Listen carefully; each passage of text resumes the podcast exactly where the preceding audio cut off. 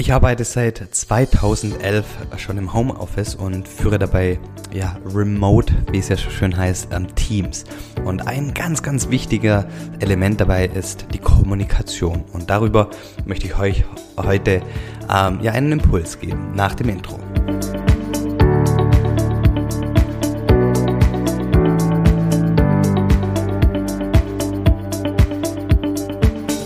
Hallo und herzlich willkommen bei Familienmensch dem Podcast, der dich dabei unterstützt, Beruf und Familie in Einklang zu bringen und vor allem auch ähm, ja, die Kommunikation im Team möglichst ähm, harmonisch zu gestalten. Und wenn man sich mal den Zweck eines Teams anschaut, dann ist es doch im Grunde genommen immer so, dass man gemeinschaftlich versucht, etwas Großes zu schaffen. Wie auch immer ähm, das dann für jedes einzelne Unternehmen definiert ist, aber gemeinschaftlich möchte man etwas Großes schaffen.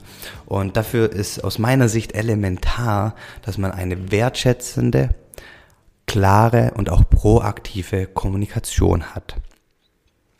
Und ich möchte da ein Beispiel geben, was ich damit meine.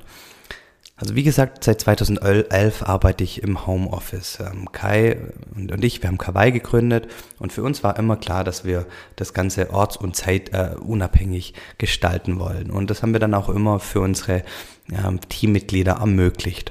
Und damals hat natürlich noch keiner irgendwie Erfahrung gehabt für zum über ja Remote Arbeiten, äh, Remote Teamführung. Es gab ganz ganz viele ähm, Tools, wie wir sie heute kennen, noch gar nicht. Ähm, Slack kam erst später und, und Zoom und und und und so weiter ähm, kam alles so nach und nach in in unser Leben. Und eine Sache, die wir festgestellt haben, ist, wenn jeder zu Hause im Homeoffice arbeitet, ähm, dass und, und solche Tools nutzt wie Slack, ähm, also so Chat-Tools, ja, dann, was dann häufig passieren kann, sind irgendwelche Missverständnisse oder dass sich zwei Menschen oder mehrere Menschen ähm, nicht richtig verstehen und, und ein bisschen ähm, ja, ja, dass die Harmonie gefährdet ist. Mal angenommen, eine Person schreibt der anderen irgendwas und ähm, die andere Person bekommt es einfach in den falschen Hals, missversteht es, ähm, fühlt sich nicht respektiert, es entsteht Unklarheit, vielleicht Frust oder Demotivation. Und dann geht, geht häufig manchmal so ein Chat-Ping-Pong los. Ähm, und, und, und beide Personen reden so bisschen aneinander vorbei. Und ich bin sicher, ihr kennt alle solche Situationen. Das kann auch natürlich auch im Privatleben sein, per WhatsApp oder iMessage, wenn man sich verschreibt und dann schreibt man sich hin und her und ähm, kommt irgendwie gar nicht so aufs gleiche Level. Und mein Tipp und, und, und, und meine Erfahrung ist, bei solchen ähm, Unklarheiten, bei solchen aufkommenden Gefühlen sofort das Gespräch suchen, ja, also raus aus dem Chat und sofort das persönliche Gespräch über, über, über das Telefon oder eine Videokonferenz suchen. Das ist viel, viel ergiebiger und ähm, viel ähm, oder, oder total wichtig für eine gelungene ähm, Kommunikation im Team.